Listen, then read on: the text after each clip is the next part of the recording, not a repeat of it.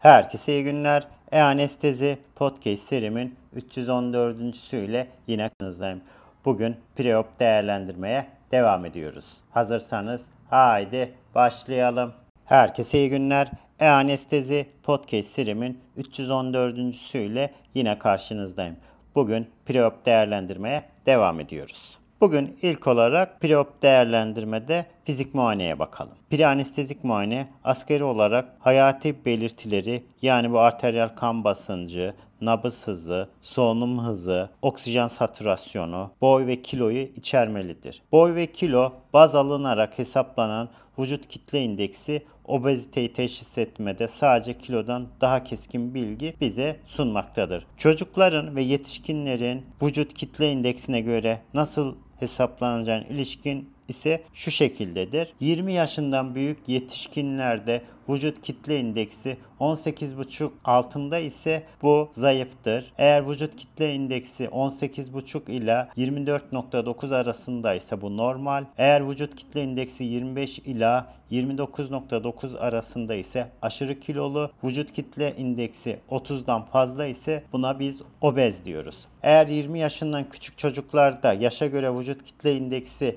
5. yüzdelikten küçük ise zayıf. Yaşa göre vücut kitle indeksi 5. yüzdelik ile 85. yüzdelik arasında ise bu normal. Yaşa göre vücut kitle indeksi 85. yüzdelikten büyük, 95. yüzdelikten küçük ise aşırı kilolu. Yaşa göre vücut kitle indeksi 95 ve üzerinde ise aşırı kilolu olarak belirtiyoruz. Kilolu olarak belirtiyoruz. Vücut kitle indeksi ile elde edilen bilgiler hava yolu zorlukları yaşamaya veya bazı bazı kronik hastalıklara ne gibi bunlar? Kalp hastalığı, diyabet, uyku apne sendromuna karşı risk altında olan bireylerin teşhis edilmesinde bize yardımcı oluyor. Buradaki devine denklemindeki gibi vücut formülleri kullanılarak ideal bir vücut ağırlığı da hesaplanabiliyor. İdeal vücut ağırlığından elde edilen bilgiler anestezi ile alakalı bazı ilaçlar içinde doz seçiminde ve pozitif basınç ventilasyon ayarlanırken bize daha iyi bilgi vermektedir. Hem vücut kitle indeksi hem de ideal vücut ağırlığını hızlı bir şekilde belirlemek için online hesaplayıcılar kullanılabiliyor. Hastaların daha önceden hipertansiyon geçirmiş olmasa bile preoperatif ziyaret sırasında sıklıkla arteriyel kan basınçlarında artış gözükebiliyor.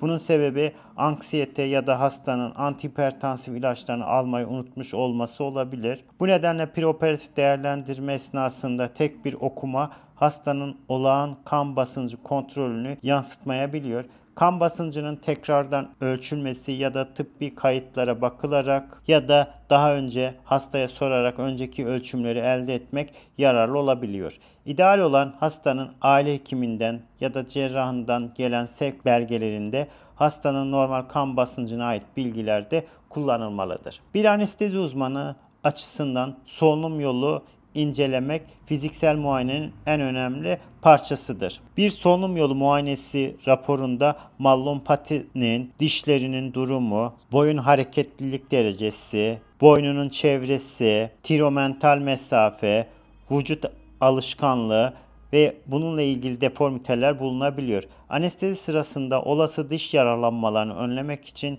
önceden var olan herhangi bir diş anormalliği de belgelenmelidir. Geniş çaplı yapılan bir prospektif kohort çalışmasında bazı özellikler özellikle zort maske ventilasyonunun bağımsız öngörücüleri olarak tanımlanmış ve burada 55 yaşından büyük olması, 26'dan büyük vücut kitle indeksinin olması, eksik dişler, sakalının olması, horlama öyküsünün olması bu riskler arasındadır. Bu risk faktörleri 22.600'den fazla hastayı içeren bir Amerikan retrospektif kohort çalışmasında tanımlananlarla büyük ölçüde tutarlıdır. Ve 57 yaş üzeri 30 body mass indeksinden büyük sakalının bulunması, 3 veya 4 derecede mallonpati sınıflandırması, ciddi derecede sınırlı mandibular çıkıntı ve horlama öyküsünün olmasıdır. Ventilasyonu zorlaştıran diğer olası risk faktörleri ise şu şekildedir.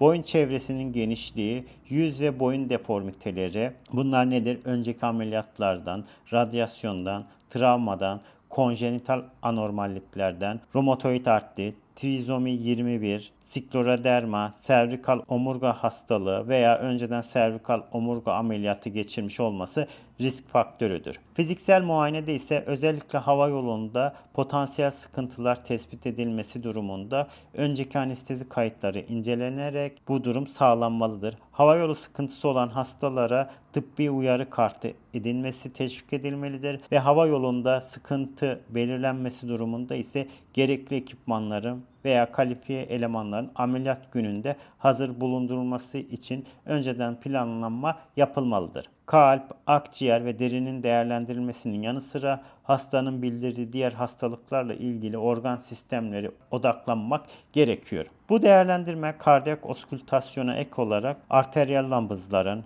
venlerin, jugüler venöz distansiyonun, asitinin olması, hepatomegali ve periferik ödemin incelenmesini de içermelidir. Periferik venlerin incelenmesi intravenöz giriş kolaylarını değerlendirmeye de yardımcı olabiliyor. Oskültasyon muayenesinde ise üfürümler, anormal kalp sesleri, pulmoner rallerin değerlendirilmesini içermektedir. İntravenöz giriş bölgelerinin kısıtlıysa olası santral hat yerleştirme seçeneği hasta ile görüşülerek veya girişimsel radyolojiden yardım alınarak işlem başlatılabilir. Özellikle inme, geçici iskemik atakları veya baş ve boyun radyasyon öyküsü olanlarda karatüs üfürümlerini de içeren oskültasyon da önemlidir. Hastanın semptomatik ya da asemptomatik olmasına bakılmaksızın eğer karotiste üfürüm var ise bu ciddi bir lezyon olasılığını önemli ölçüde artırıyor. Üfürüm olmasa bile bu karatüs stenozunu ekarte ettirmiyor. Pulmoner sistem muayenesinde hem oskültasyonu yani bu hırıltı, kısık ya da anormal nefes sesleri hem de denetimini yani siyanoz, çomaklaşma, yardımcı solunum kaslarını ya da solunumda zorluk tespiti için bu durum önemlidir. Seçilmiş hastalar için özellikle defisit olan veya beyin ameliyatı geçirecek hastalarda daha kapsamlı yahut odaklı bir nörolojik muayene ya da tabi tutulması gerekiyor.